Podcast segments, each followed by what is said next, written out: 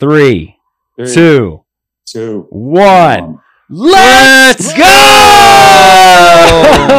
Stan coming in hot. Uh, I'm your host of the PB podcast, Troy Tittlemeyer, and uh, today we get to sit down with Stan the Man Keith from McKim Research Institute and Evan Brown, who I'm going to allow to introduce himself here in a second. We are talking about kind of the state of the industry and what's happened in really since 2019 and this idea of, of kind of looking back at the unconventional plays and how much money went into that, the development of that, the understandings, the learnings from that, applying it now to what appears to be an, a really op- a good opportunity for growth in our industry, for money to be coming back in to explore with new technologies and new ideas and maybe new areas or go to old areas with new ideas and start finding the oil that are uh, the the world is desperately in need of and the demand is climbing. So, uh, Evan Brown, sir, quick introduction Oh. of who you are. Oh, well, thanks so much uh, for having me. Uh, my name is Evan Brown. I'm a petroleum geoscientist. Uh, I'm one of the, uh, I, I've been called uh, snow Mexican by some of the roughnecks here. I'm a Canadian who is now working in the, the, the Permian. Uh, I grew up in Nova Scotia, Canada. I uh, went to school at St. Mary's Dalhousie University. I, I, um, I've been in the industry since 2008. Uh, you know, gone through just about every job a geologist can have in the industry. Uh, worked almost every play from uh, the Mackenzie Delta all the way down in here into Texas. And uh, I've been one of the very, very, very lucky few who's had uh, an opportunity to work on both sides of the borders.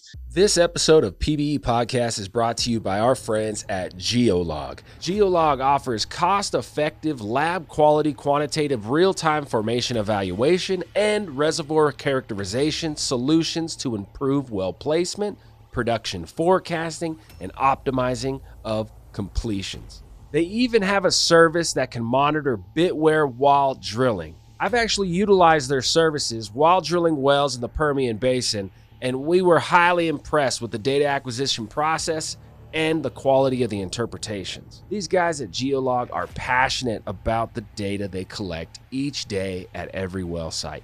They've been doing it for 40 years. They are passionate about drill cuttings, passionate about mud gas data, passionate about what the data means and how the data can add value to an asset. They probably collect the most amount of drill cuttings and mud gas data globally each day of any privately owned surface mud logging company. Geolog always employ a consistent quantitative analytical methodology, whether on the well site or back at the lab. So data collected at one well can be compared in another well. We'll be doing a podcast with Dr. Guy Oliver, Geolog's Director of Energy Transition and Data Science, who will be talking more about what Geolog does and diving more into the types of data they collect. This episode is brought to you by Atlas. Atlas is the Permian Basin's leading maintenance and repair service center. We provide full service, bumper to bumper maintenance, repair, and diagnostics for all makes and models of the most in demand cars, trucks, and SUVs. We also provide the same full service solutions to keep your fleet running and 100% DOT compliant. Our pump division also provides the industry with the shortest turnaround times, keeping your transfer and injection pumps in the field where they belong.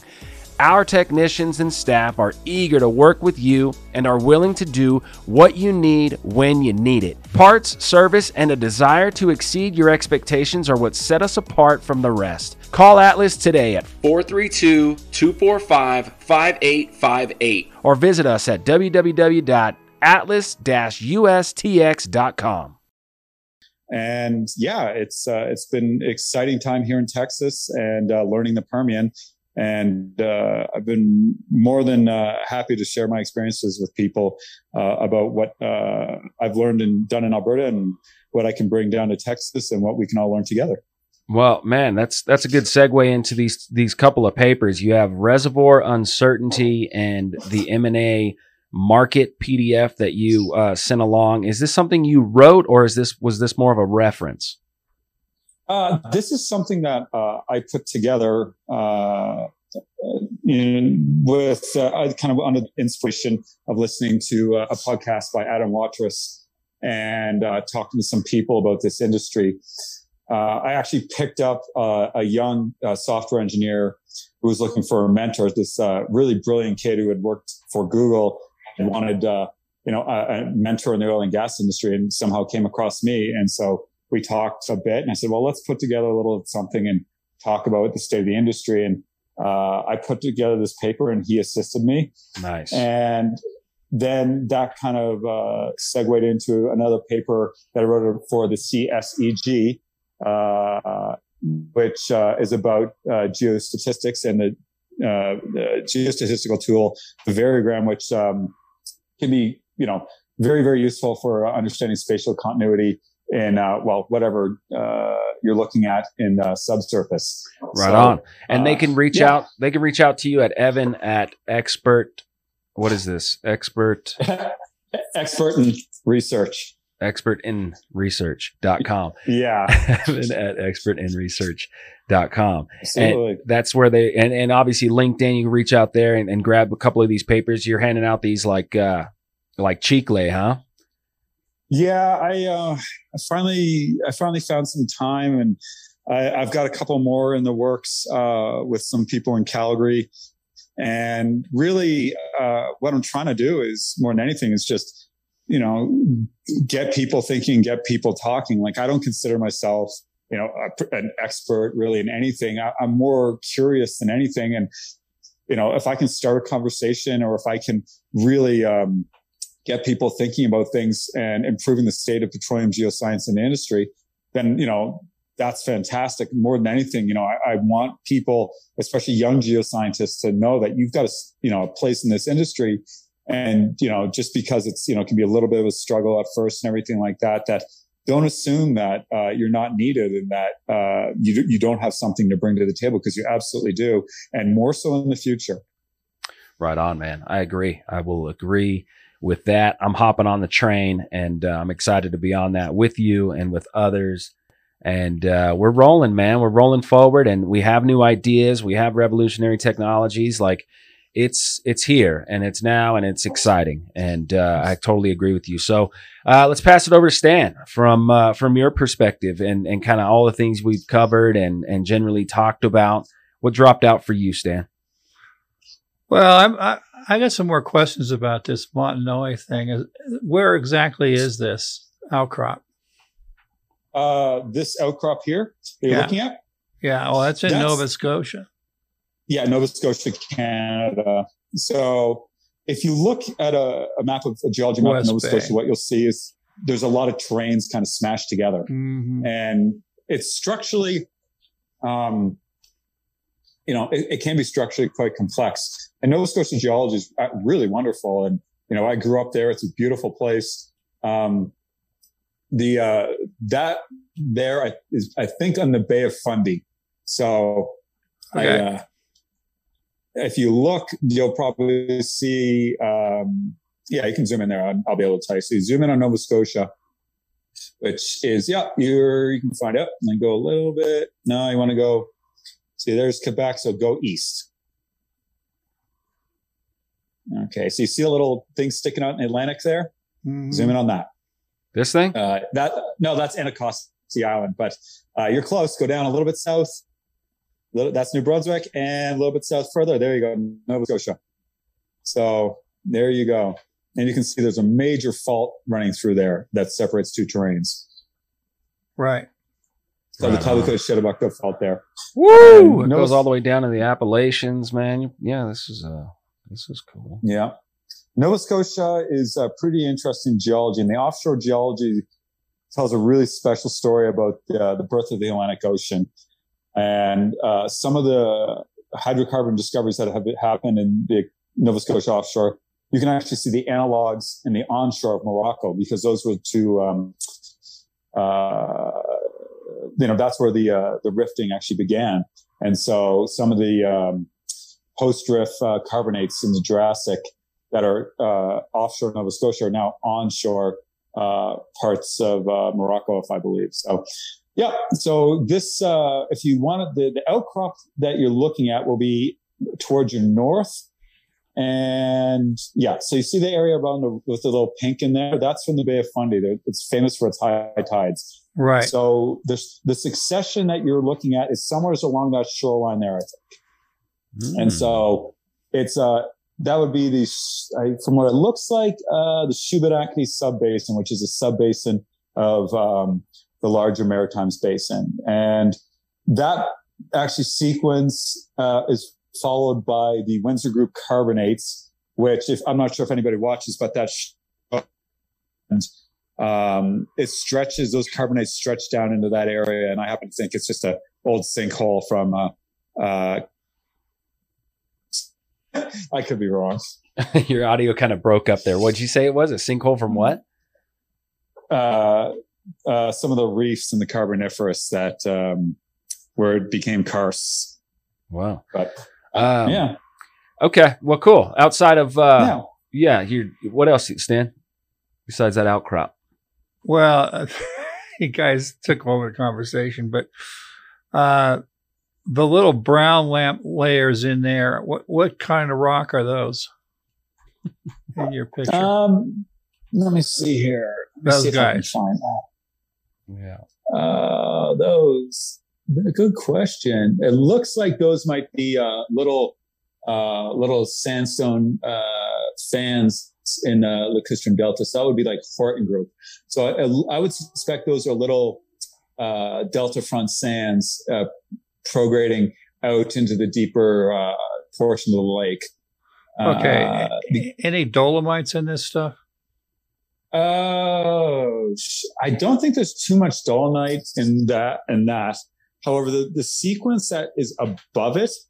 Um, so when the the basin started to open up and it was flooded, what you had was uh, a group of rocks called the Windsor Group, and those uh, contain actually fairly significant amounts of uh, dolomite and limestones, uh, and those are uh, elsewhere in the basin. But um, yeah, this is mostly, from what I can tell, is the lacustrine facies.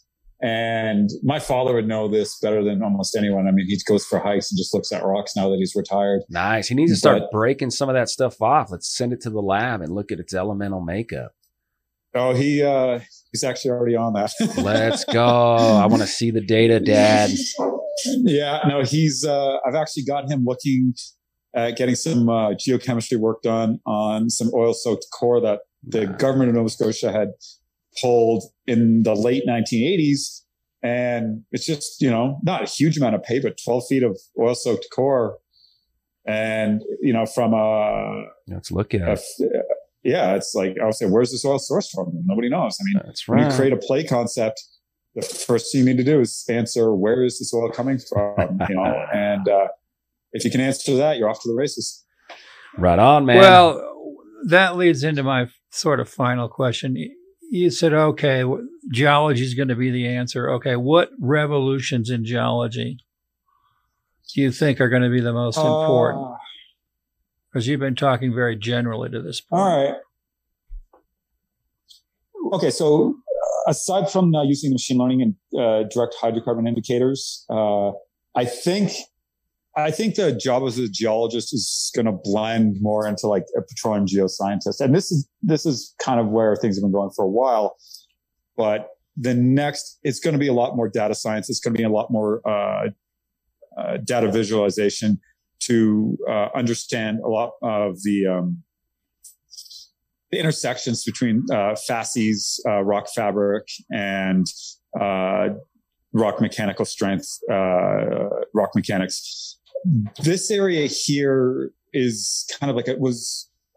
I had, you know, mentioned that we're being asked to answer questions we didn't even know exist. And I think a lot of geologists, the blind spot that we had was, uh, you know, rock physics, uh, geomechanics, and how that ties into the depositional facies and really uh, the chemical makeup on the rock and the in situ stress and the puddle yeah. pressure and everything related to that. That's an area that was a kind of a weak spot for me early on in my career. I mean, wow, yeah, I, I think had, it's, I had no idea. I think it's pretty weak across the board. Like, you know, we have the technology now that we can go into an outcrop like this and and really map out the elemental differences. You know, the the no shit like what is the chemistry of each one of these layers? How does it change its density?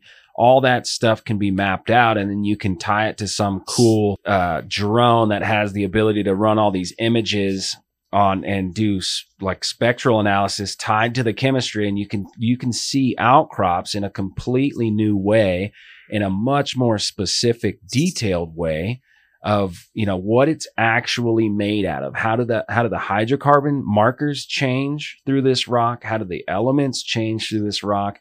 And then uh, you know how is it related spatially in the whole outcrop? These are the kinds of things that we need to progress. These are the kinds of things that we need to come come with an open mind and with a budget and and work out the details. It's going to be chaotic. You can imagine looking at this outcrop and then you're saying you're going to get elemental makeup and how it changes on all these layers and then you're going to tie that to a an image that's tying in that this this black stuff is associated with your carbon rich versus the carbon poor in the gray like okay, all this chaos is going to come out of this but we're eager and we're excited and we actually have, you know, the ability to understand what's going on in this complexity a little bit and and we are going to make these discoveries man. Your dad's looking right into the future in this picture. Well i mean at the uh yeah at the end of the day yeah it's uh it's gonna what is gonna promote success is uh geoscientists uh, embracing as much of you know the digital world, world as we can uh, but not forgetting our roots, right? And the biggest thing, you know, is go look at outcrops, go look at this, understand how things change in, in a 3D space, right? Yeah.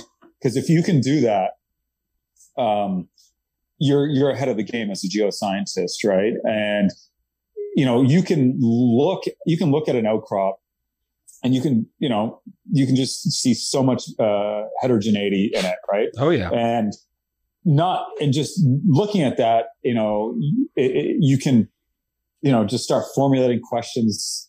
And even if you have no idea what the answer might be you know it's like what what are these layers here right? You know then you can branch off from these. Like how do these layers uh, impact fluid flows? How do they impact uh, uh, your stress regime, right? You know, how do these or, or, faults that you can't see on seismic, which will impact mm-hmm. your stress mm-hmm. regime, or impact your fluid migrations, which are diagenetic, right? And this episode of PBE Podcast is brought to you by our friends at Geolog. Geolog offers cost-effective, lab-quality, quantitative, real-time formation evaluation and reservoir characterization solutions to improve well placement, production forecasting, and optimizing of completions. They even have a service that can monitor bit wear while drilling. I've actually utilized their services while drilling wells in the Permian Basin, and we were highly impressed with the data acquisition process and the quality of the interpretations. These guys at Geolog are passionate about the data they collect each day at every well site.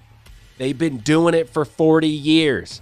They are passionate about drill cuttings, passionate about mud gas data, passionate about what the data means and how the data can add value to an asset. They probably collect the most amount of drill cuttings and mud gas data globally each day of any privately owned surface mud logging company.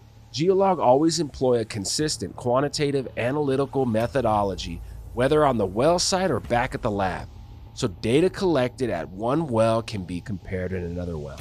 We'll be doing a podcast with Dr. Guy Oliver, Geolog's Director of Energy Transition and Data Science, who will be talking more about what Geolog does and diving more into the types of data they collect.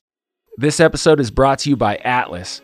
Atlas is the Permian Basin's leading maintenance and repair service center. We provide full service, bumper to bumper maintenance, repair, and diagnostics for all makes and models of the most in demand cars, trucks, and SUVs. We also provide the same full service solutions to keep your fleet running and 100% DOT compliant.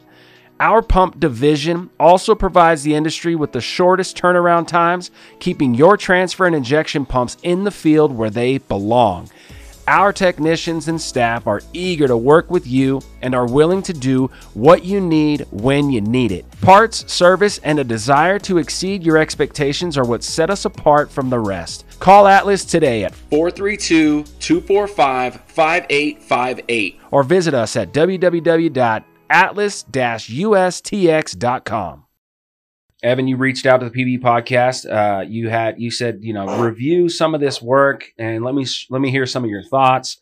Uh, you sent a couple of papers and a reference to a podcast back in 2020, um, and uh, and it's about kind of mergers, acquisitions, how things changed structurally for the oil and gas business. If if I'm understanding this correctly, and you can you certainly can correct me because you're the expert. But when we went horizontal and when we figured out that we can go horizontal for a good mile, now up to three miles long, and we can frack, and the slick water frack seemed to having a, a pretty good response in this shale, and, and we call it the shale revolution. But economically, it drastically changed what the business was. The business before that revolution was, uh, you know, drill inventory kind of poor. You didn't, you had an asset, you had good producing wells, you felt like you understood it. Maybe we can infill drill some vertical wells over here to the shale revolution, which was here's our acreage. And oh, by the way, we can put a horizontal well one mile by one mile in all this acreage across all of it, stack it horizontally and vertically, and just totally go after every square inch of this asset. And now the, the drilling poor uh, industry and how they how investors saw the opportunity to put drill money ahead and and add production it like drastically you know totally changed. All of a sudden everyone's got more than enough drilling opportunities. Everyone seems to have acreage that can make oil because we can go horizontal and frack this stuff. And then the investment money came pouring into that trying to chase those economics uh, kind of a plot twist. It didn't work out very well. Things started crashing in 2019 economically, started really showing their face like, okay, we're not, it's not working out well uh, on all the acreage. We got to high grade some of this stuff. And by that time, boom, PE money kind of evacuates the business and says, okay, we're just like not going to do more uh, of this. And and then some some companies obviously are so pot committed, uh, they're still doing it, but a lot of that money's not really coming back. I mean, I, I thought some of your stuff and certainly your your reference to uh, how do you say that guy's name, the the one on the podcast? Oh, the gentleman's name is Adam Waterous, and Waterous. so he's a investment banker uh, based out of Calgary, and uh, he had a mergers and acquisition business running there, and I believe he still does.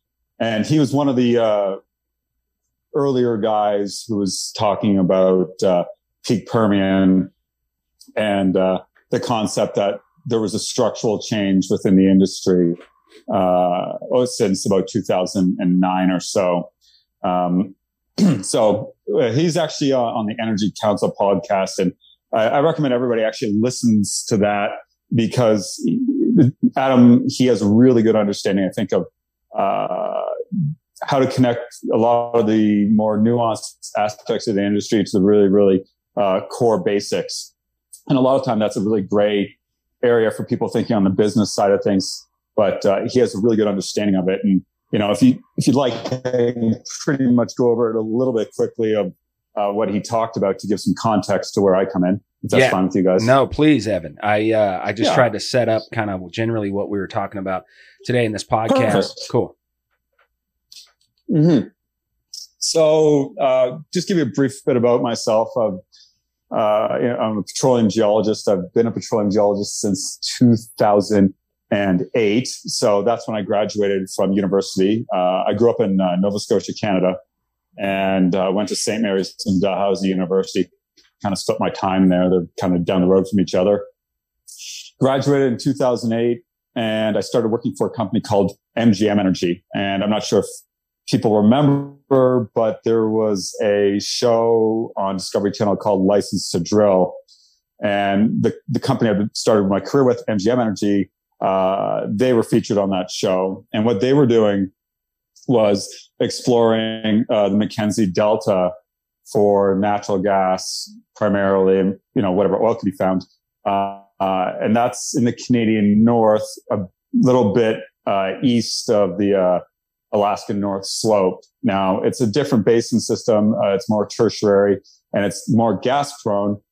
But to give you an idea, this would have been uh, April 2008 when I started there, and that was kind of the peak of that major oil price um, climb that we had pre 2010. And this was particularly interesting because it was just on the cusp of the horizontal drilling uh, revolution. And I mean, nobody really could have predicted how quickly things will have changed. You know, at, like, like I said, MGM, the company I was working for, was looking for gas in the Canadian Arctic, right? With the expectation that uh, gas would be shipped via a yet to be unbuilt and still unbuilt uh, pipeline called the Mackenzie Valley Pipeline. So, you know, this is where my career started, and it's a frontier exploration uh, play.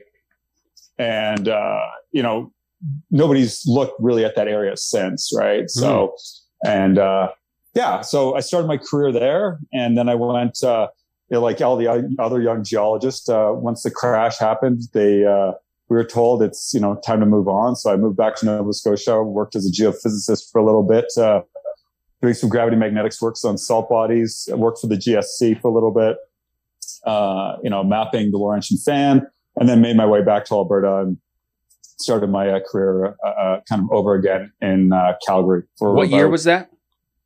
That would have been 2011. Okay. So the beginning of 2011. Yeah. So things had picked up. Right. And a gentleman who uh, became a mentor of mine uh, had just called me and said, "Hey, man, I, you need to get back out here. You've got a lot of uh, you know opportunity out here. It's time to get back uh, and start building your career again." And uh, this gentleman had actually uh, been the chief geologist, one of the founders of a company called Seven Gen. And these guys were some of the people who really started looking at a major play up in uh, north uh, east Alberta, sorry, northwest Alberta, northeast British Columbia, called the Montney, and which is uh, a, massive play fairway. Uh, the Montney, the, Montney, in that, in that part of the world. Montney, yeah. it's a shale, right? Uh, the Montney is difficult to kind of conceptualize as one play type. It's it's mostly a siltstone. It's got oh. some turbidite sandstones, and then it's got some uh, shoreface uh, sandstones, and uh, it's it's a mixed bag of things. Um, it's what's really it, really quite large. What's the age of it? Triassic. Whoa. Yeah, what so, are we What are we looking at uh, here? What's this picture? Oh, okay. So that's actually of the uh, a paper I just helped put together for the CSEG, which we can tie into. Uh, that's about uh, that's a about that's a picture of a carboniferous lacustrine shale in Nova Scotia, Canada.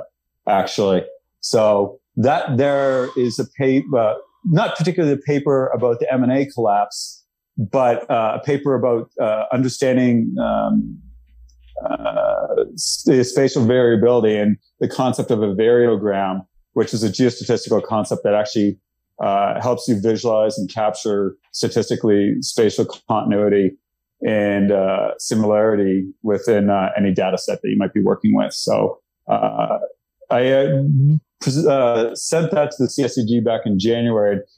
I've actually had a pretty positive response, but that particular rock section there you're looking at, I'm fairly certain is Carboniferous lacustrine shale. And the gentleman actually in that photo is uh, my father, David E. Brown, and he was, uh, you know, he's quite a, been quite a successful petroleum geologist himself, and a really large reason why I got into the industry there. So nice. Uh, I was wondering, man. Those, I always wonder, you yeah. know, what what brought you to the rocks? Mm-hmm. You had your dad. Yeah, my um, my father's one of those guys who lives and breathes this stuff, and he was um, a former Mobil geologist, and then he became a a geologist and eventually the chief geologist for the Canadian Offshore Petroleum Board, uh, helping develop uh, some of the stuff in Nova Scotia, offshore Nova Scotia, which is uh, pretty uh, difficult geology. Actually, it's a salt-dominated uh, pa- passive margin, and you know I always wish good things for it, but there's uh, you know it's quite a large margin, and you know the exploration has been a, a bit limited. So I think could be some time before there are any major discoveries there, but we'll see seems like this thing's edged by like a some kind of oxidation event or something. What's this red ring that goes around kind of the whole? It, it could be. So what you're looking at there is probably uh, well, I would suspect it, it could be just sediment from the uh, above draining down. The uh, the Carboniferous in Nova Scotia is uh, pretty tectonically active Oh man. uh, z- zone It, uh, time. It was kind of a transtensional base, small basin that uh, got wrenched apart and went through a number of cycles, and eventually dried up. And uh, you had a lot of sub basins and smaller lacustrine facies, and then you had uh, you know a lot of evaporitic sequences. in the subsurface uh, in the subsurface where this Yeah. is is this productive? Uh, perhaps. So it's actually one of the things I'm working on right now uh, is looking at a small basin uh, that there's been some fairly significant gas shows and some oil shows and some core. Uh, Nova Scotia is not the most friendly place to onshore exploration right now. Well, I should say on uh, fracking. Um, so it's been a little overlooked by uh, investors and not without good reason because, you know, it's, um, you know, a lot of what you need to develop now only works if you have a frac. But uh, these Horton Group shales uh, are, you know, like most lacustrine shales, they tend to have a very uh, high uh, total organic content. And uh, one of the analogs is called a Frederick Brook shale, and that's a little further west in New Brunswick, and that had been looked at for some time as a potential uh, fracking target. And again, mostly the political climate hasn't been too conducive to it. But um, there's this basin, the Carboniferous Basin in uh, eastern Canada, does have some potential. Um, one of the largest structures, undrilled structures in North America, is something called Old Harry. And off the top of my head, Old Harry, if it was drilled and contained oil that it w- it has been suspected of, it would be probably the largest North American conventional discovery since Prudhoe Bay. What? I think it's five. It's five billion barrels in place and 10 TCF of gas, or five billion recoverable possible. I have to redouble check those numbers, but the structure itself is what 30 kilometers long and 14 kilometers Holy across. And Old Harry. as Old Harry, yeah. Put that in your notes and check it out. A company called Corridor Resources was looking at that. Wow. but, is it all um, leased up? Uh, unfortunately, no one's really looking at it right now because the Quebec government has kind of decided that it's in their interest.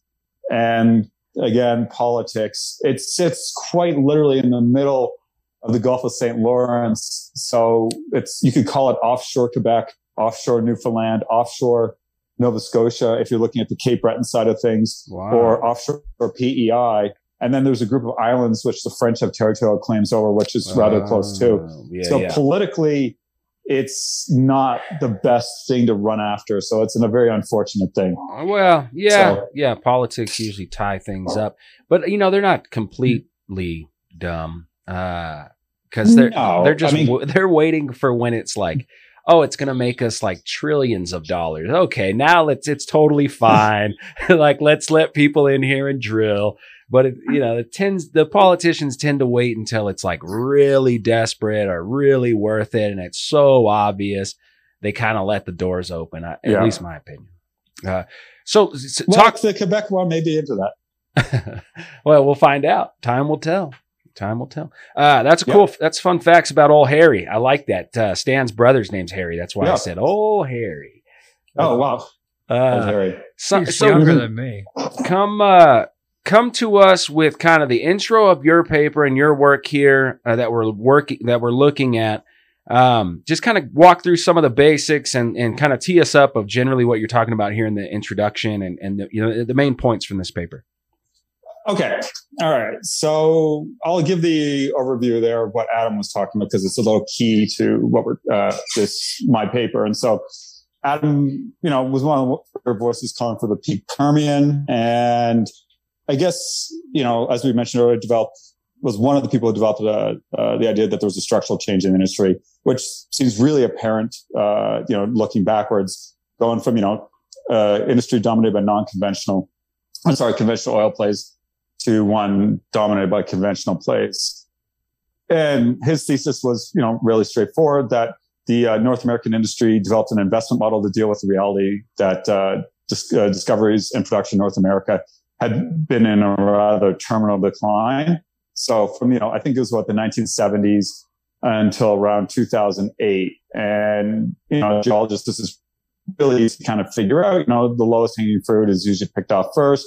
Uh, and, you know, declining, uh, exploration success, you know, usually follows from there. And, uh, so Adam called this the, uh, scarcity investment model.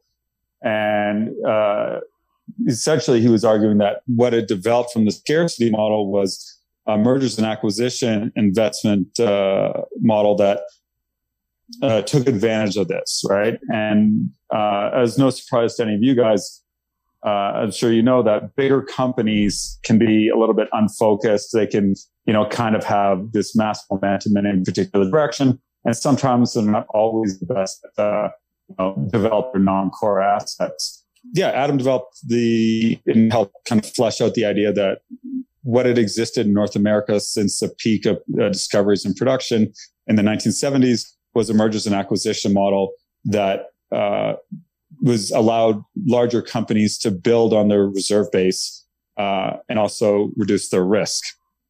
And so how that worked was uh, mergers and acquisition investment model that uh, works as follows, where larger companies would spin out their non-core assets to smaller junior companies, and these smaller junior companies, uh, you know, would be staffed by you know good management teams uh, who you know had very specialized geoscientists, uh, knew how to exploit. Um, you know, enhanced product, uh, enhanced recovery. So they're really, really good at blending together a geoscience understanding with the enhanced recovery uh, to really find you know the overlooked uh, reserves or uh, you know tease out uh, you know uh, a better way to produce what was already discovered. So these hmm. smaller companies would uh, would or would not generally Uh, develop the uh, assets up to about you know 10,000 20,000 barrels a day and they would get bought out by mid-sized companies and these mid-sized companies would then further prove up the asset and you know uh, develop it further and then what would happen is then the larger companies would buy these assets with the idea that it was easier to buy oil than it was to discover and develop it. And the, the core takeaway here is that the reason that this was uh, a useful model was because it limited risk that smaller companies and smaller assets, uh, they would, you know, they would prevent a contagion, right? So not everybody would be running after something that was, you know, inherently unproductive or bad management teams who get spun out and you know they wouldn't be able you know uh, to survive very long so it was it was this a de-risking process within the industry and you know these uh, what had happened was that this was obviously drill, driven by you know poor drilling results and low amounts of drilling inventory you know in the, you know 10 to 100 uh, drill locations you know two years worth of drilling inventory and this, you know, continued on up until the shale revolution happened. And, you know, once this uh, shale revolution really happened, as you said earlier, you know, a lot of these companies went from being drill location poor to drill location rich. And, you know, a lot of smaller companies, you know, were kind of caught with their pants down and, you know, had no way to develop the rest of their assets because investors had looked at these smaller companies not as a way to generate income from dividends, uh, you know, or some sort of profit payout, but rather as like a capital gains. That the idea is that you you develop this company and then you get bought out and the investors are rewarded, right? So Adam essentially argued, yep, this all eventually ended, you know, uh, in around 2008. And what had happened uh, was that around 2014, that crash, when things started picking up again, a lot of people as expected that okay, well, we've got you know some some money coming back into the system we're going to have uh, mergers and acquisition uh, market become healthy again, and there's going to be you know a lot of picking up of uh, smaller companies and assets, and that actually never happened.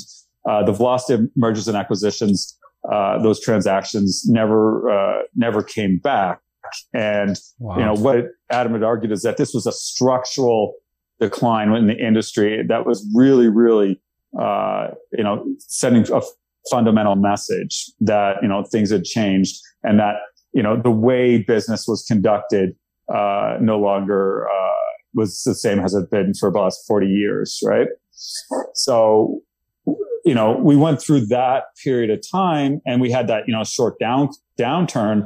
And what had happened was that these, uh, these companies, you know, they were making, I think it was about eight to 10%, uh, uh, profit margins in a hundred dollar barrel environment.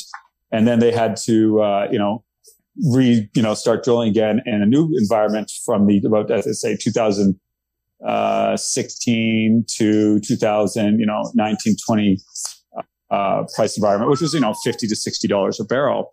And what he had argued, and I think was uh, apparent to many people, you know, and you mentioned it earlier, was that these companies uh, were not able to, you know, be particularly profitable. That they were just barely meeting their uh, cost of capital at two to three dollars a barrel. Uh, sorry, two to three percent at uh, fifty to sixty dollars a barrel, and that the narrative that the industry had put forward was that well, we're profitable because technology is allowing us to be more efficient, and uh, we're able to better exploit uh, the resources that uh, the technology, you know, with this technology. So I looked at this, and uh, one of the things that I that jumped out at me right away when I was, you know, talking with a bunch of people was that when the M and A cycle collapsed, also what collapsed with it, and this is not something that Adam had realized. Uh, it's more something I brought to the, the head was that the de-risking process for the geological concepts that uh, oil companies were using was also gone. So what was in effect, we were entering like a new era of, uh, you know, uh, having to think about geology and the way that we would, you know, move bad ideas out of the way and de-risk concept and, you know, kind of evaluate risk. That was also gone because that left with the mergers and acquisition market. And uh, I'm sure I don't need to tell you guys that, you know, the last decade or so has been a really rough time to be a petroleum geologist because it's been a really uncertain uh, position within the company, uh, within the, the companies, because, you know, they're, uh, uh, this shale revolution, at least at first, you know, kind of, uh, presented itself as a way that geological risk was much lower, uh, for oil and gas companies. And, you know, I think now we know that's not correct, but, uh, at the time, I'm sure you guys remember around 2000, like, you know, 9, 10, 11, 12, that a lot of the idea was like, well, uh, these shale plays are rather homogeneous. You know, we can, we have an idea of how to work it. So now it's just keeping the costs down. Mm-hmm. So I was just about to ask. Yeah, go ahead. I mean, if you have a comment on that, absolutely go right ahead. Well, you can kind of see there, see there. Yep, go ahead. Yeah, I was just thinking to myself while you were explaining all that, you know, really well. We are we we we realize that we put a lot of time and a lot of effort into the engineering side and uh, a little bit on the geology maybe of, of kind of what's going on with these these systems but certainly it was G- it was heavily engineering driven on uh, during 25 to 2020 uh, 2015 to 2020 when profit margins went to 2 to 3 uh, percent and the barrels seemed to be stagnant at uh, at maybe 50 55 on average for several years it was how how much faster can we drill? How are we going to get these stages from you know 30 foot stages to 150 or right we uh, complexity and and fracking uh, efficiency it was it was heavily cost cost cost and uh, we need to we need to keep proving the reserves right we don't want to say that these uh, all this acreage isn't good because that's what we thought in the beginning. And now that prices are stressing us and the reality that, you know, all acreage isn't good, you have your sweet spots and you have places to stay away from. That was all kind of showing its face in, in this two to 3% profit margins. But now, you know, we're back. And so we, we did that. We've experienced you know the the stresses of low profit margins and becoming incredibly efficient or as efficient as we possibly can at uh, at drilling costs and completion costs at 2 to 3% margins. But now I would say we've bounced back and we're going to be at plus $100 oil for a ser- a pretty foreseeable future. Like the demand is not going away the roaring 20s of our time are certainly appear to be here for and so i think you got a healthy healthy price you're at that 8 to 10% margins or you could even argue that the what was discovered economically on the engineering side in the two to three percent, it's probably now making this even more. Would you would you argue that logically now? Well, I, I would hope so. I, I think we're going to have pretty good times right now, and uh, what's what my concern is, and you know, I, is that the the North American industry is going to lean really heavily on about three things. It's going to lean heavily on the Permian. It's going to lean lean he- as heavy as it can based on the amount of takeaway capacity on the heavy oil in northern Alberta, mm. and then it's going to lean, you know, uh, kind of almost equally on the Montney, which is massive. You know, it's truly hu- uh, huge uh, um, uh, play and the Eagle Ford, like I think, still got a lot of life in it. But um, I think I think there's going to be a lot of profitability uh, moving forward, especially in the Permian. The Permian, uh, you know, is definitely a very very special place. I, um, you know, with its close proximity to you know infrastructure and the way the plays are stacked, right? I mean, it's you know, if anything's going to work, uh, you know, in uh, the United States, it's going to be the Permian and the earthquake you know, problem. Think, what are your what's your take on the uh, the earthquakes and how they're going to manage their their situation there? I mean, they, uh, yeah, I mean, I think that's one area that the uh, geophysics community, I think they can get back into the game, and that's that's one community that's I think got a little bit uh, pushed out, and we're going to really need them back. Here's uh, uh, you know, because you know the idea you can see there. That's that's actually the image I was going to ask you. So you're you've got a good foresight. Um, that large yellow area there is the Montney. Okay. And so it's truly huge. To give you an idea of how big that is, that's from like Corpus Christi to probably Roswell. That's huge. That's how big what? it is. And yeah. Yeah. So no, that's, that's right. what 700 kilometers or so. So what? What's the age of that? Jurassic. Triassic. Triassic. Yeah. And what you have in red there was actually the, uh, if you remember the movie Syriana, that's the Tengiz. That's a massive, supergiant uh, reef uh, that's found in the Caspian Sea. It's one of the largest conventional oil fields in the world. I think it's like the fifth largest or something like that. And that's actually a little bit bigger than it is in reality. It just, you know, like was when I was making the graphic, I was like, well, I can't make it too much smaller. And then we have in the blues a play called the Duvernay, which is you could probably say is analogous to the Eagle Ford. It's an interreef uh, shale that uh, is uh, you know gas and liquids prone, and in the east, closer to uh, Calgary and Red Deer, those areas there, it's more oil prone. But uh, those are the major unconventional non-heavy oil plays in Alberta and it just gives you a sense of the size. And the important point to take away here is that you know when you uh, when us geoscientists we think of these plays like there's a you know there's a lot of questions that we ask. There's a lot of you know you know uh, there's a lot of uncertainty you know in these you know these giant plays but a lot of people within the industry uh, people who are investors people who are you know allocating capital um, you know, when they see these things, the main questions that they want answered are mostly answered. And that is, you know, where is the oil? Like, you know, is, you know, is our drilling location good or bad? Right. And um, they don't think typically too much further past that when you're not doing developments. Infrastructure, and, you know, you got to think infrastructure. Your roads in and out of there. You're in Canada, and you probably can't work in the winters too well. So you got. Oh, like that's a, when most of the winter drilling's done. Actually, believe it or not. Whoa. Yeah, yeah, there's a lot of um, there's a lot of ice roads and there's a lot of um, infrastructure put in there. It, wow, it, it is so part got, of the cost. You got infrastructure. How deep is this? Uh, is this target like the Montney, for example, or the Duvernay? What, how deep is that? Uh, it depends which part you're targeting. Uh, I would say convert to feet, so three thousand to like seven thousand to ten thousand. Nice, so. nice. Yeah, so yeah, that's yeah. in line. Uh, and yeah. the gravity of oil, are the expected gravity of oil that's coming out of this? It, it, depends. So one of the things that's actually interesting is that the these places have kind of different types of uh, hydrocarbons, right? And they're not exactly sure of what the source for the Montney is. whether it's in part self-sourced or if it comes from a formation called Doig that overlays it.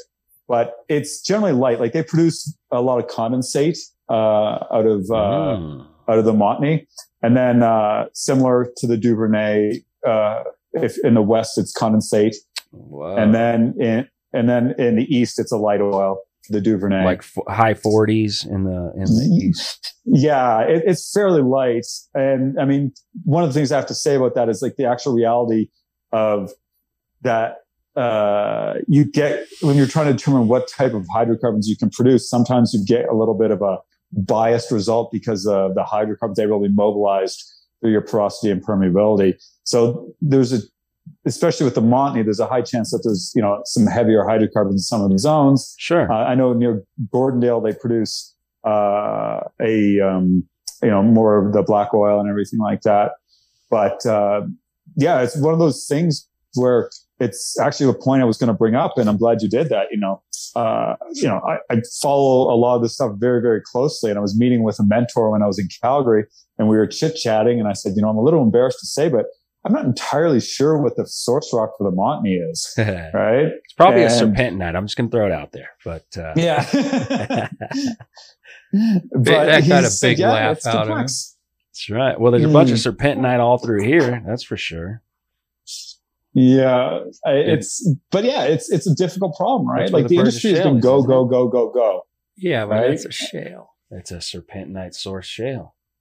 Well, yeah, well, the the, Mont, the Montney is just a big, thick sedimentary. Uh, it's like a like a passive margin, right? Because you can imagine that these there's nothing here on the west, right? The, these mountains and everything hadn't accreted yet. There, they hadn't uh, they hadn't the moved into position. Yeah, right. the Triassic.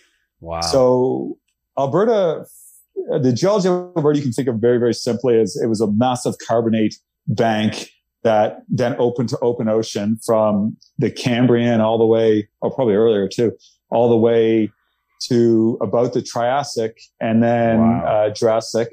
And then, then it just started to close up because you had the mountains form. And then the foreland basin there, um, uh, allow, uh, started to, you know, uh, fill in with the sediments from the Western Interior Seaway, which then retreated in a lot of different directions. And one of the ways that retreated was towards the, uh, the the north uh, east there, and those uh, fluvial channels uh, form what we know as the heavy oil sands, the uh, Mont, uh, the McMurray Formation, and some of the other uh, Cretaceous sands associated with that. So, Alberta geology can be can be can be very complex, um, but it's very very interesting.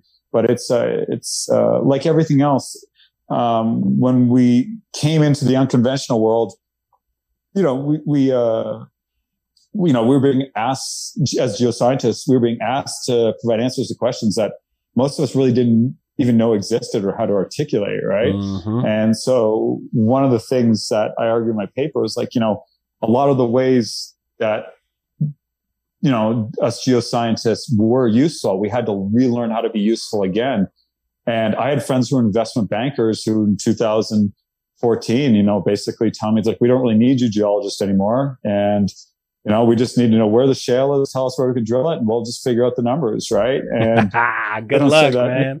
Yeah, yeah they don't luck. say that anymore. That's right. But that that was the interesting perception, and even more so for geophysicists, right? Oh, yeah. And geophysicists, you know, I think are going to play a much larger role here moving forward because uh, the last 10 years, my big fear is that we ripped through as much of our tier one acreage as fast as we could without really understanding it. And that we're going to have to make the most of our tier two acreage here. Yep. And, and to do that, and, uh, what's going to have to happen is we're going to have to really reconcile, uh, one of the, one of the areas where geologists and geophysicists work together. And that's this really, really basic problem of we have very, very good high resolution vertical data and much poor, much more poor uh, resolution data in the horizontal, right? And how do we tie that together, right? Mm-hmm. When when the energy industry, you know, didn't really think we were all that important anymore, and all they were trying to do is, you know, match decline curves over different facies, mm-hmm. you know, to figure out how many uh, wells per section to put in, you know, it made sense, right? And one thing that Adam Waterous pointed out in his talk, and I think most people know, is that our industry has a notorious lag effect where we do something, we'll drill a bunch of wells in an area, and we'll start producing. Everything looks great, and then boom, especially uh, with the unconventionals, things will drop off the face of the earth, and you'll your your hydrocarbons will just stop flowing, right? And why is that, right? You know, and the industry is figuring it out now, and they're doing a much better job, but you know, uh, to understand why that is the case is where geologists are going to have to make themselves, you know, important again. And, uh, you know, I say in the paper there, nobody's going to do that for us, right? We have to be able to argue our case. We have to be able right. to show why we're important, right? That's right. And I think that in this hundred dollar barrel oil period of time now, um, if we don't, if we go into it thinking, oh well, they're going to start giving us our jobs back, you know, things are good, they're going to hire us back. I think that's foolish thinking. I mean, I'm not working as a geologist right now. I'm working on the completion side of things, and I'm making twice as much money as I was going to be making in Alberta as a uh, operations wellsite geosteering geologist, which is one of the jobs I was looking at, right? Mm-hmm. And I don't feel particularly more useful in this role, but if they want to pay me what they're paying me, I'm more than happy to do it. well, that's right. That's the reality of it. And that's yeah, it's all shifting back. I agree. And, and then you got you got an interesting uh, story developing for sure uh, in general with the Montney and this Duvernay and how large this is and appears to be, you know, attackable. Um, but oh, it's go ahead. Sorry. Um, what we learned in blowing through so-called tier one acreage and and then actually sitting and really thinking about tier two acreage and how we can make that more successful. Looking back at tier one and going, okay, yeah, we pull it way too fast. We're not exactly sure, you know, how the hydrocarbons are coming out of this system and why it's changing. We can attack that. But you go into a fresh area like this with all that kind of new ideas that have really been worked out in the in in the so-called kind of failures of the Permian. Um, you attack this area, you need geophysics. You need you need grav mag and you need geophysics in a large area. We know that really helps. So is that something that's already been done out here? Are there companies looking at this to start collecting that data, getting prepared for this? Well, yeah, actually, um, uh, the one thing Alberta does very well is focus on geoscience. Um, the, uh, the the geoscience in the Montney is, you know, has been for a little while now, but more so recently under great, you know, focus within the industry. Um, you know, the reason this play works is not only because it's you know vast in size, but also that uh, because of the economic reality of working in British Columbia and Alberta, that uh, there's not as much room for error and, a, and there's a much higher cost. And uh, private equity and capital will just leave uh, Western Canada because if you know if there's a lot of mistakes or things are being carelessly done, um, you know the, the Permian I think is a bit more forgiving uh, for investments, and you know a lot of the Canadian rigs that were you know you know the you know very very busy drilling Duvernay and Montney wound up in um, wound up in the Permian, and then you know it, that was the right decision to make because uh, there has been a uh, you know it's not always the most forgiving environment, and you know uh, Alberta does do a really good job of you know pushing the geoscience and everything like that, but um, like everything else, it's you know the that needs to be really pushed by uh, the geoscience community uh, all the time because if you let off the gas, um, I feel like you know companies because of the profitable environment will just uh, keep moving forward, and uh, you know there's always the push for efficiency, which isn't a bad thing. Um, and I'll use an example of you know this type of thinking uh, in the paper that I had written. One of the uh, the in the t- what I titled "It's Still the Rocks." I use the example of a paper written in 2017 by uh, uh, by MIT uh, by Montgomery and O'Sullivan. And this paper had, you know, essentially argued um, that you know we need to untangle the uh, the influence of technology in uh, favorable geology, right? And it's like, well, how are we going to do that, right? And it one of the tools it used was data kriging, which is you know uh, an offshoot uh, downstream of variograms.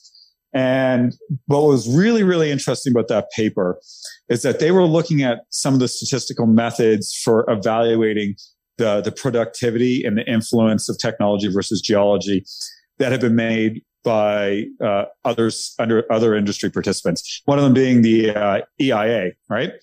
And the EIA used a uh, statistical model to evaluate uh, the influence of technology that was a simple regression model that uh, essentially took the mean of the productivity of a county and applied it.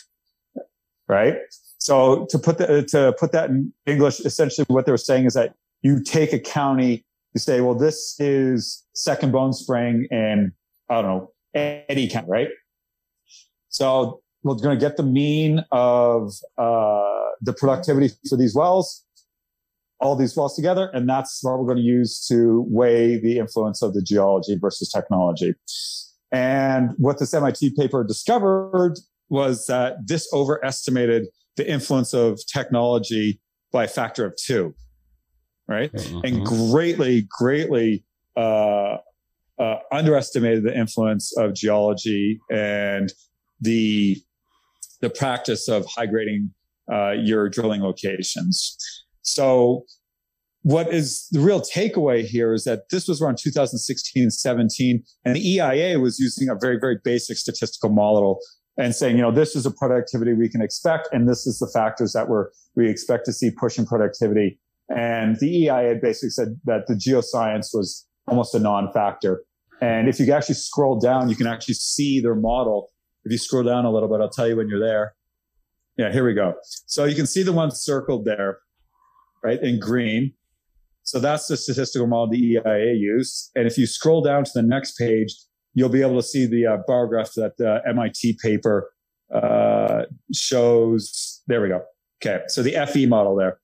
So as you can see there, the uh, model with uh, almost all purple and blue, uh, I think is that FE model, and we can see pretty clearly what's weighing the uh, the what's influencing uh, productivity increases in the production of oil and gas. Prop and water, and, man.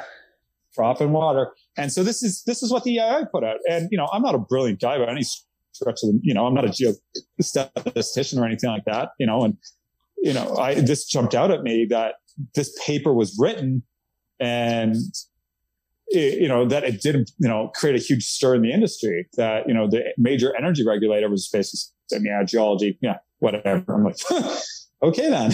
Yeah. You know and so as geoscientists how do we then you know how do we then push our position right? Well right. we need to be we need to understand what's actually going on right? And we have to be able to argue that guys like you know this entire process where we used to have value when we were in this m&a cycle and you know being part of this de-risking and proving up process you know we're not part of it anymore right? And geologists used to play an oversized role in these smaller and mid-sized companies and they don't exist as much anymore.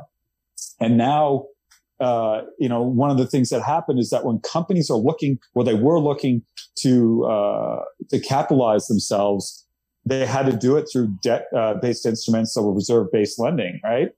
And hmm. you know, you how do you quantify the risk in a lending uh, in a debt uh, lending product for um, a play that is not fundamentally understood on geological level, right? And so this caused major problems, you know, within the industry that, you know, you have proved and uh, developing, uh, you know, proved and undeveloped and unproved undeveloped resources, right? So how do you assign a risk to that, right? And, you know, the geoscience community, I think, unfortunately, was sitting on their hands a little bit, afraid to really push our position, right? But, yeah. you know, there was a huge need for it because understanding risk and quantifying risk for the last 10 years, there was major mistakes all over the place. And, you know, we're at a position now where I think we, we're in tier two acreage. Uh, in a lot of cases, and we're drilling really good wells. You know, I'm sure you, you guys have had the guys from StarSteer on. Um, you know, geosteering wells, you know, with a lot of petrophysics and everything like that. So we're, we're putting out 10,000 foot laterals, you know, drilling with lots of technology and attention to detail. And we're really not doing too much better for lateral foot. Right. And that's a question worth, worth answering and worth really thinking about it. And a lot of people are, but you know, I mean, I think there's a lot of people who just kind of uh, accepted that, oh, my job as a geologist is going to be to be a mudlogger or a geosteering geologist, or if I'm super lucky, I can be an ops guy or maybe do some development. And I think, you know, the role of the geologist is going to be uh, understanding why, uh, being understanding and being able to argue why certain things worked, why certain things didn't, what small changes you can make to things that uh, didn't work, make those work, and also to be, you know, kind of in the the forefront of what comes next, because the, uh, you know, the the amount of energy that's going to be needed is absolutely, you know, huge, and it's um, the reserve replacement ratio for conventional resources. I think is what ten to twenty percent. You know, and that's uh, that's pretty low. And there's just limits to what uh, can be done with the Permian, and there's limits to what can be done with the oil sands. Right? You know, the Bakken and the Eagle Ford is going to require a lot of effort to keep uh, production steady. Uh, the Montney's got huge growth potential, but we can't just rely on the Montney, uh, the Eagle Ford, uh, and um, the Permian, right? Right. And, uh, the oil. Well, so. I, that's and that's a good place to roll kind of uh, right into the probably the completion part of this. I mean, we really drove down into your argument and, and the facts and and how you've compiled a lot of this information. And it yeah the, you got to oversimplify well you got to what appears to be a complex but at the end of the day kind of a simple statistical approach is like oh just water and proppant guys like get after it. And then and then they're looking over at the geologic complexity and they're like ah let's let's run with like the super simple like let's not get too complicated over there. And they're trying to merge those two kind of smoothed out models to make predictions with and it's not it's not working. I think you've done a great job explaining that and saying okay now what? Let's take a step back. What are we really going to do? How do you get the the complexity of the reality of geology into that model? And we're still we're we're we're really just scratching the surface on a lot of that stuff and making new discoveries on how to do something like that from the technical side of the geology. So it's a it's an interesting time. And then you got yep. you know the the the the need for it. And I think I totally agree with you that the need and the demand to to to to spend money and take the risk on new areas like the Montney or the Duvernay or expand into new technologies and new ideas in the Permian or the Eagle Ford or the Bakken, like the money is going to come in. How do you see and where do you think or where are you predicting the real growth from you can argue, you know, billions of dollars starting to make make their way back into North American oil and gas development um, because the demand is is there and, and all the arguments that it's coming. You know, what do you think where do you see things blowing up, in your opinion, in the next five years? Well, in North America, I mean, I, I, can tell where I'd like to see it blowing up. I'd, I'd love to see California get a lot more investment. Uh, my friend Mike Umbro is uh, doing a great job trying to change things up there, but uh, I have to be realistic about politics, you know, and you know, realistically, I, I think the mean, is going to be a strong player. It's going to continue to be a very, very strong player. Um, I think the, the plays that exist right now, uh, the unconventional plays, it's, you know, it's, it's going to be the biggest, the top three is essentially you've got your Alberta heavy oil, you've got uh, your Permian, and you've got your Alberta deep basin, which is, you know, uh, what the, uh, the Montney is. These are going to dominate the unconventionals.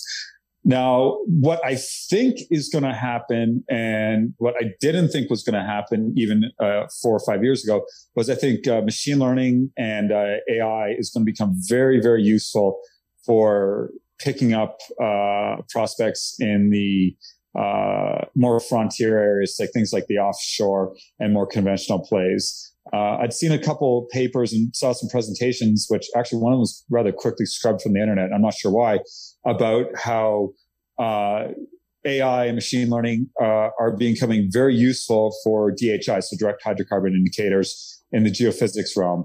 And, and to really oversimplify it, essentially that you're looking for these DHIs, and there's lots of direct hydrocarbon indicators, and there's lots of reasons why a direct hydrocarbon indicator can be misleading. Uh, you know, the most popular one, as you can imagine, is your AVO, amplitude versus offset. And, you know, that can help you find your gas cap, but it can be fizz gas. There's a lot of complexity there. Right.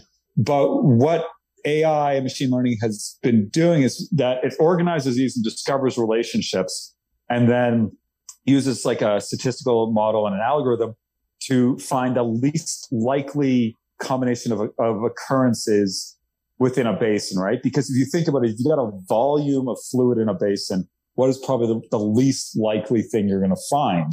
Well, that's large deposits of hydrocarbons, right? I mean, there's going to be tons of water. There's going to be tons of like fizzy, low saturation gas. You know, there's going to be a lot of things there, but these really high grade um, uh, reservoirs, that's your probably least likely occurrence when you look at a combination of DHIs and uh, structure. And so that I think is going to be really, really interesting taking off. But it's going to require that a lot of us geoscientists really understand a lot of the data science and the machine learning and the AI. And uh, a friend of mine and a colleague, somebody I've known for decades, uh, he was working on this at ExxonMobil, and he was another Nova Scotian. So, you know, and we talked about this a little bit, and, you know, it, it does show some promise, but the industry just has to, you know, really, really start embracing uh, geoscience again and, you know, understand that, you know, what could happen is that, you know, we we could get in a situation where no matter how much we drill, things don't uh, keep pace with demand, right? I don't think that's likely, but it's something that I think is uh, possible needs to be considered. Um, you know, as far as other places for unconventionals, uh, I mean, I've worked on, I think, every play from in Western North America, from obviously the Mackenzie Delta all the way down to here in Texas. And I think, uh, I think realistically, uh, some of the shales in uh, the Quebec uh, look promising, although politically it's no good. Uh, the Canol Shale, my old boss, uh, John Hogue, uh, he had uh, written a little about that, and that's in the Northwest Territories. And then um, there's some other interesting stuff in uh, in Mexico, and of course, I think Argentina, the the dead cow shale. I think that's what it translates into in English. I think that's got some great potential too. Um, I think the North American industry is really, you know, learning and really becoming like, you know, absolutely fantastic exploiting these. So once we really start to branch out from our core North American assets, I'd be really interested to see where we go next. I mean, Argentina, Australia are the, the ones that I think are, have the, you know, the best potential. Um, and most likely, uh, where the industry will end up winding up. And, you know, I've heard some talk about even in uh, the Middle East that there's uh, some uh, good uh, unconventional plays. But uh, time's going to tell. But it's going to yeah. be a geoscience project, and uh, I'm excited to see where it goes. You know, I'm I'm happy that people are making money again, and that uh, right. you know it's, they'll be able to ha- translate that into some research. Yep, it's gonna go. No, uh, I think for sure. I think we can hang our hats on. It's gonna go. Uh, it's just how how's it gonna go? I'm I'm really really interested, and it's an exciting time to kind of just follow along and see what happens and see where the super majors go and see where the large operators that are trying to become super majors and, and maybe one of some of these ma- massive mergers that could potentially be uh, in the near future that we can see unfold and, and happen. But uh, one of the things that I had found very, very useful in my career, especially when I kind of found myself, well, I guess, I'm, you know, on the outside a little bit, you know, you always feel like everyone else is doing great stuff eh, when you're just doing your job and you feel like it's boring is that just read papers, do the reading and just start writing down things you recognize, write down things you're sort of familiar with, and then just start asking questions about the things you have no idea about. Nice. And that's how, you know, you know, I've had a, you know, a fair bit of success and it's right just on. being curious. That's and right, man. That's right. Got to feed that curiosity. Right, right on, Evan thank you, man, for uh, for recording this and and coming on and bringing this uh, all to the forefront for us to to chew on, man. I really appreciate you sharing your time. I appreciate everything you guys do for our industry. So thanks so much.